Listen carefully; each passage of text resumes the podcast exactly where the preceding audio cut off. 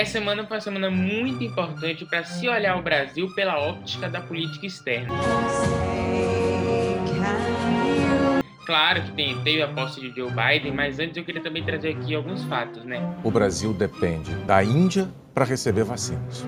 Tanto a dificuldade do Brasil na transação com a Índia, a dificuldade para trazer os insumos da China. E depende da China para receber matéria-prima de vacinas. Isso mostra também como vem sido essa nossa política externa e os impactos dela no nosso país, nas nossas vidas. O presidente e seu ministro das Relações Exteriores minaram as relações com esses países e ainda apostaram tudo num alinhamento com Donald Trump. E em vários outros exemplos, mas nessa semana a gente olha muito para a vacina. O Brasil tem que tomar cuidado, porque a gente pode ficar isolado diplomaticamente. A relação e as falas do nosso presidente é, prejudicam demais a gente.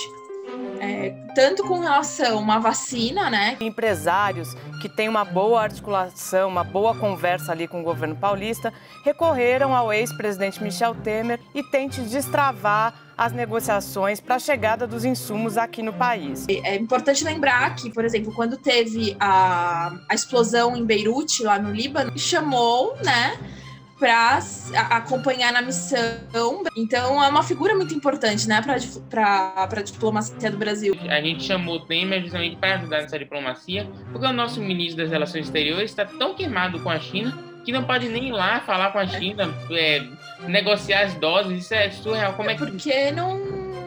É aquela coisa que a gente falou na semana passada, que a gente estava falando aqueles que estão lá no poder para nos representar não estão cumprindo o seu papel. Eu acho que é um assunto que a gente tem que ficar bem ligado e tomar bastante cuidado, porque infelizmente a gente não tem um um presidente que ele sabe falar, né? É, a gente fica um pouco à mercê de, disso, né? Cada coisa que ele fala assim, é, é, é, além de ser assustadora, é um ponto a menos pra gente. O presidente brasileiro e seu chefe da diplomacia foram além.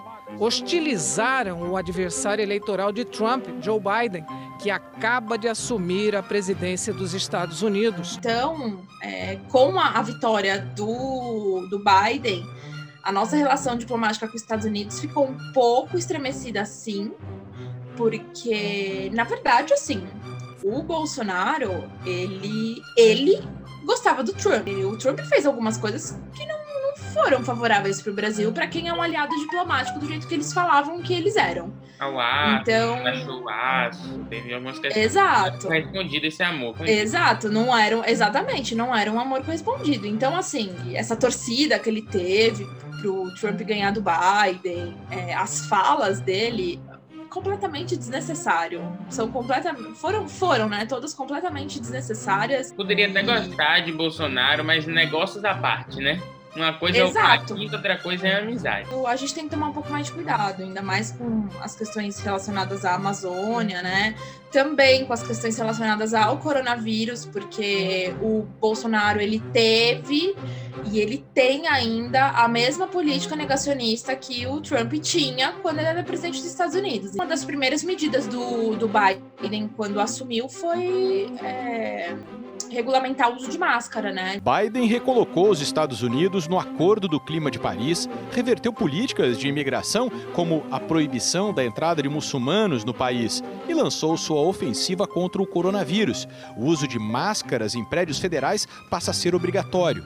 Para o novo presidente e muitos americanos, as mudanças não podem mais esperar. Mas eu também acho que adoração no Biden que é um pouco desnecessário e um pouco demais. Toda certeza, ainda mais que Biden pode até vir a ser, até a concretizar esse discurso todo que ele fala de união e tudo mais, mas de qualquer forma, além de um país tão rachado que os Estados Unidos querer, não sei o que está na cabeça dele, mas ele tem que ser um político extremamente competente para nessa situação que está os Estados Unidos, ele conseguir unir realmente, valorizar a democracia e todos esses ideais que ele vive falando. Não é uma questão de salvador da pátria, muito menos para o nosso Brasil, né? Ele elencou sete, sete grandes questões e nenhuma ele fala, ó, oh, vou cuidar aqui do Brasil. Não, não tem essa, essa, essa questão são questões muito do país que os Estados Unidos está passando grandes problemas, né?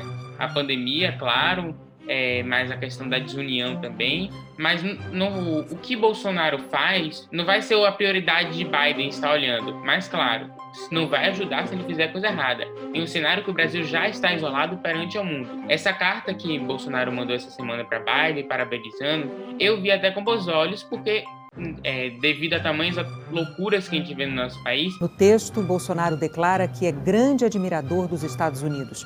Mas a gente tem que lembrar também que é uma formalidade, né?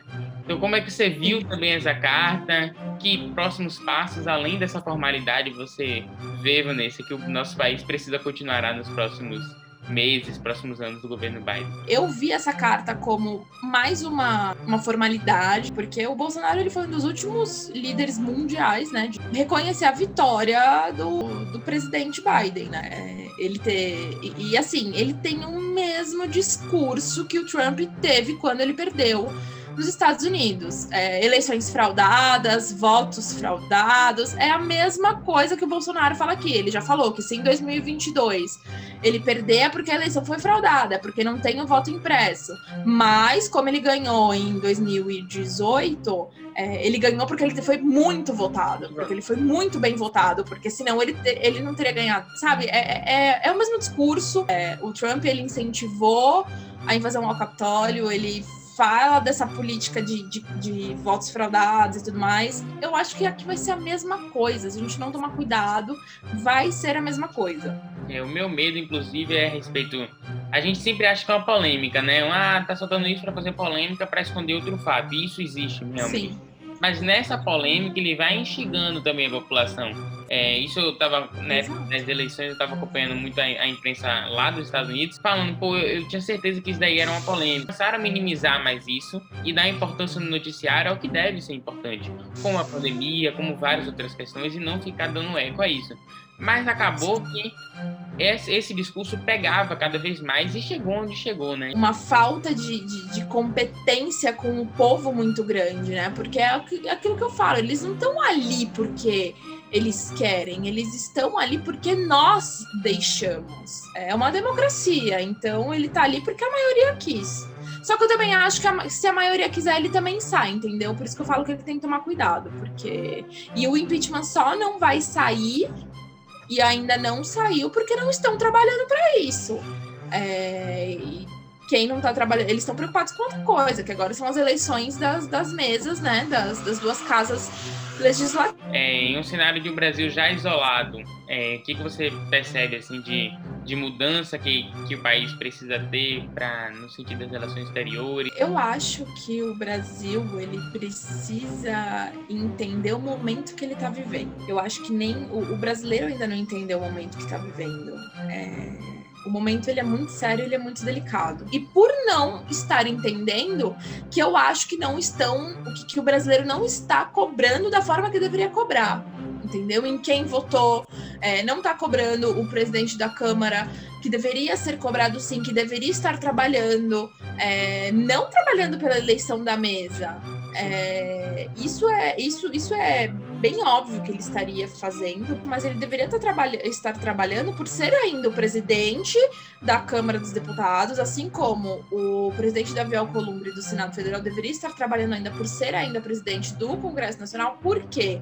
Porque nós estamos vivendo um momento gravíssimo de pandemia. O fato da gente não ter conseguido, o governo brasileiro não ter conseguido enviar um avião para a Índia para trazer as vacinas por conta de fuso horário. Chegou ao Brasil com praticamente uma semana semana de atraso. O ministro Pazuello chegou a dizer que a diferença de fuso horário estava atrapalhando as negociações. Por conta disso, por conta das barbaridades que o ministro da, da Saúde fala, por conta das barbaridades que o nosso é, ministro das Relações Exteriores fala, por conta das barbaridades que os filhos do presidente falam, é, é, é, é, muito sério, é muito grave, é muita incompetência junta. É, a Fiocruz só vai começar a produzir a vacina em março, por conta justamente dos atrasos na importação da, da China, nessa relação com a China. E o brasileiro precisa, como você comentou, o brasileiro precisa justamente compreender esse momento que vive.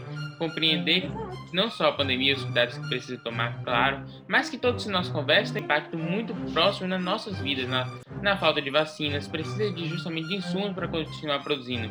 E aí gente precisa cobrar não só é, presidente, como a gente tem o costume de fazer, mas é isso como você comentou, como presidente da Câmara, que sim foi conversar com o embaixador, mas o presidente do Senado, o presidente do Senado é basicamente ele tem envergadura de vereador, ele é completamente submisso ao presidente, sendo que a gente vê em um momento em que o presidente fala atrocidades contra o Congresso, contra o Supremo. Não dá para ser submisso ao presidente quando tiver ideias positivas, ideias que realmente vão ajudar o país, claro, tem sim, tem que botar para na pauta, mas não é essa questão, é sempre submisso, isso é um grande problema, a gente tem que cobrar todo mundo, a gente não pode ficar num momento tão trágico do nosso país que um ou outro fica omisso a toda essa situação.